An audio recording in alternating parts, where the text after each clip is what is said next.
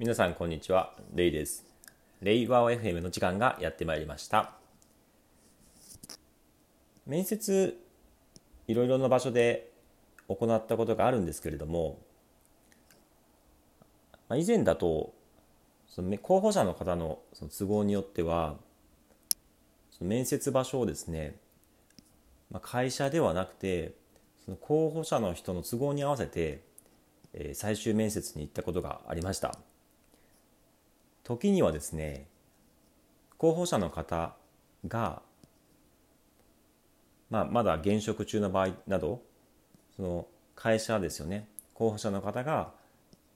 勤めている会社その、まあ、通勤先の駅ですよね。駅。確かですね僕が一度行ったことがあるのがあの飯田橋かな。飯田あお茶の水か。お茶の水ですね。お茶の水の駅周辺ですね。その候補者の方がお茶の水の駅に毎朝通勤していたのでそのお茶の水の駅の近くのカフェですね。カフェに出社前に面接をしたことがありましたね。本当にこうスケジュールの合間を縫ってですね、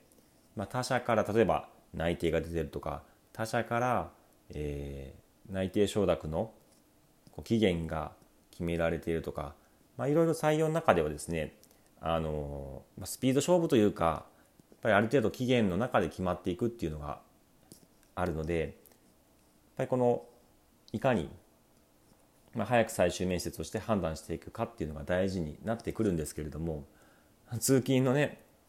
してその会社に通う中でその会社の、えー、勤務先の、ま、駅の近くのカフェで 面接をしたことがありますね、まあ、朝なんでねこうモーニングセットとかを頼みながら何か面接したような気学があります。その人はあの今でも夢見で働いてますね。もう一人夢見で内定が出て働いてる人こちらはですねあのアンドロイドエンジニアの方なんですけれども、まあ、プログラマーの方なんですけれども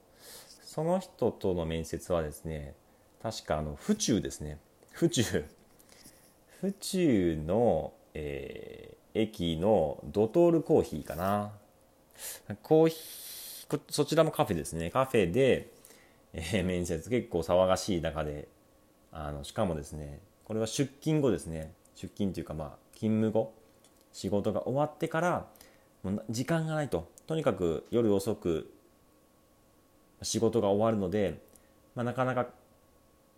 夢見の三軒茶屋まで、え面接に来れないとだったら こちらが行きますっていうので府中に何時ぐらいかなちょっと8時とか分かんないですけども結構遅くの時間帯に あの面接にしに行った記憶もありますね。まあ、そういう形でですねあの以前はですね本当に場所問わずどこでも面接しますよっていうのをやっていたんですけども、まあ、今ではですね本当に Zoom でオンラインで全て面接を行っていてあなんて便利なんだなっていうふうに本当に思ってます。で本題に入るんですけども本日はですね前回の放送に続いて、えー、採用の見極めの話をしていきたいなというふうに思っています。でまあ、先ほども話したように今ではすっかり Zoom による、まあ、オンラインの面接っていうのが、えー、私の方ではもう行っていてで実際のところ、まあ、2年ぐらい近く前からですねオンライン面接っていうのをスタートしてやっているのでコロナに入ってからコロナの時期になってからっていうわけでは実はないんですよね。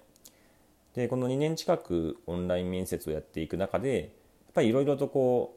う対面の面接とは違うなっていうのがすごく、ま、理解できてきたんですけれどもそれは例えば何が違うかっていうとあのいわゆるですね表情とか、まあ、仕草とかそういったもので採用の見極めっていうのを行うことは難しいんですよね。なのでですねあの何かこう質問した時のその人の曇った表情とかちょっと驚いた表情とかそういうものを見ることっていうのはやっぱりオンラインではなかなかその映像で判断しづらいっていうのがあるのでそこがまず一つありますね。で2つ目はやっぱりこういろんな音声とか動画もやっぱり少し遅延があるのでそのとっさの反応とかっていうのを見るっていうのは少しこう見づらいんですよね。とっさの反応っていうのを見るのは難しい。で3つ目が、えーと、いわゆるこのやり取りっていうところをそのもうテンポよく掛け合い掛け合うかのようにその、えー、やり取りするっていうのは難しくてですねどちらかというと蓄字的なこう私が喋りましたあなた喋ってくださいっていう形で順番にこうキャッチボールしていくようなそういうやり取りになっていくので結果としてですねあのあんまりこう質疑応答というか質問もですねあの多くすることができないし掛け合い的に多くを語るっていうことはやっぱできなかったりするんですよね。でその結果何が起きたかというと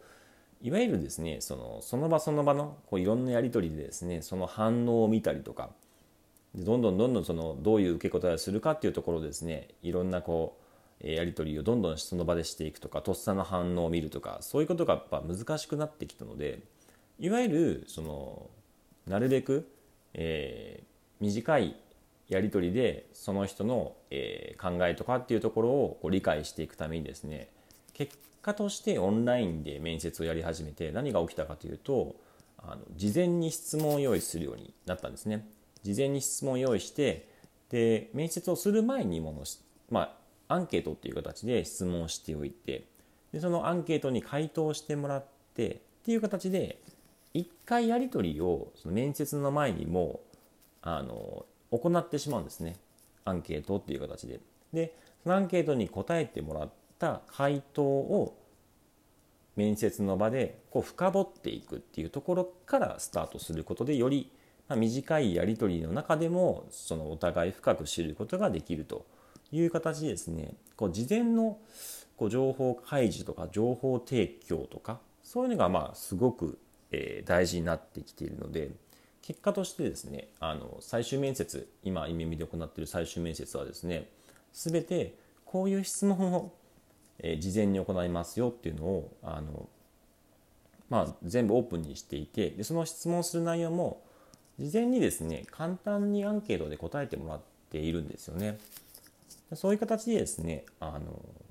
いきなり面接で何が質問されるのかなっていうことをその、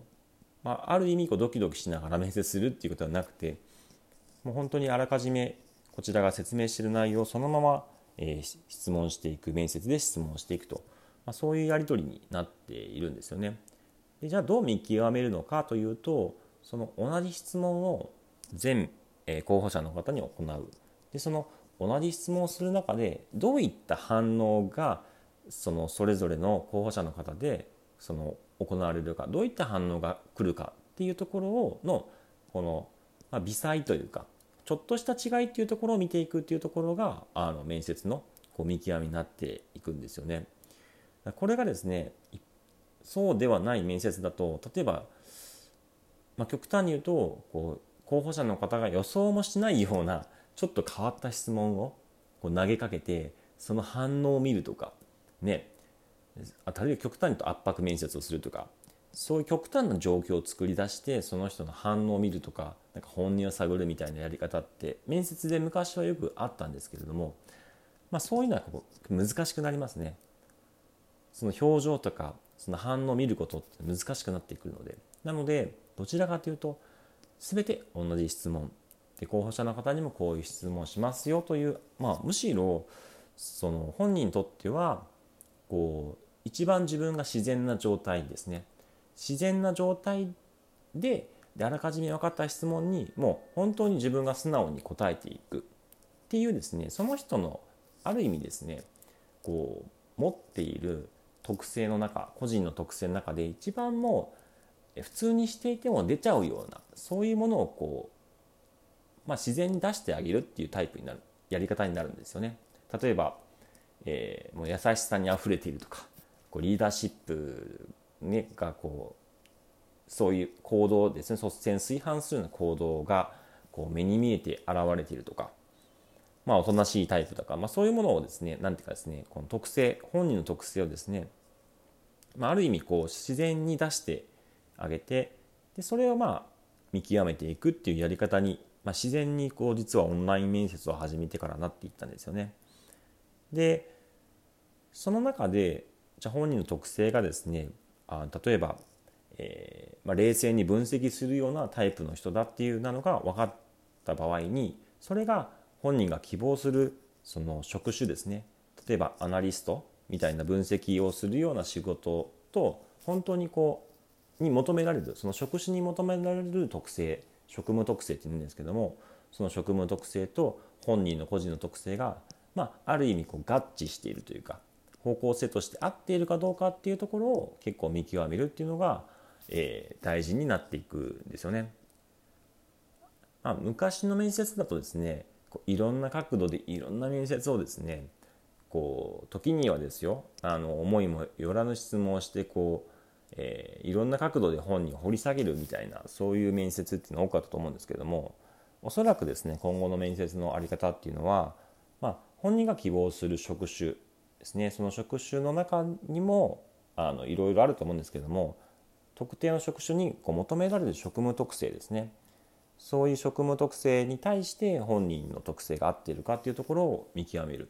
でそれを見極めるやり方っていうのは先ほど話したように本人が自然な状態で、えー、まあ、あの発揮される特性個人の特性っていうのは見極めるっていうやり方に面接がなっていくのかなっていうふうに感じてます。で実際のところですねこういうやり方をあの耳では僕の方では行っていて、まあ、本当にこう無理にですね そのいいところをなんとか見つけようみたいなところでですね面接をすることはなくなったんですよね。どうしてもこれですねなんとかこう見極めなんとかいいいいところがあるはずだっていうんですねこう見ていこうとしてですね普段しないような質問をいろんな角度からしていくとやっぱこうバイアスというかですね思い込みとか偏見がやっぱり入ってしまうんですね。必ずいいところがあるはずだっていう。そうではなくて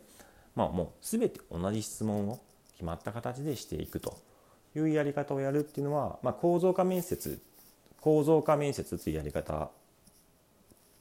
と呼ばれるものなんですけれども、ま、こういうやり方にですねあのこの2年間の中で自然に面接のやり方っていうのが変わっていって、面接の見極めも非常に安定してきたかなとは思っています。はい、今日はですねこういった面接の見極めのやり方についてのお話でした。ありがとうございます。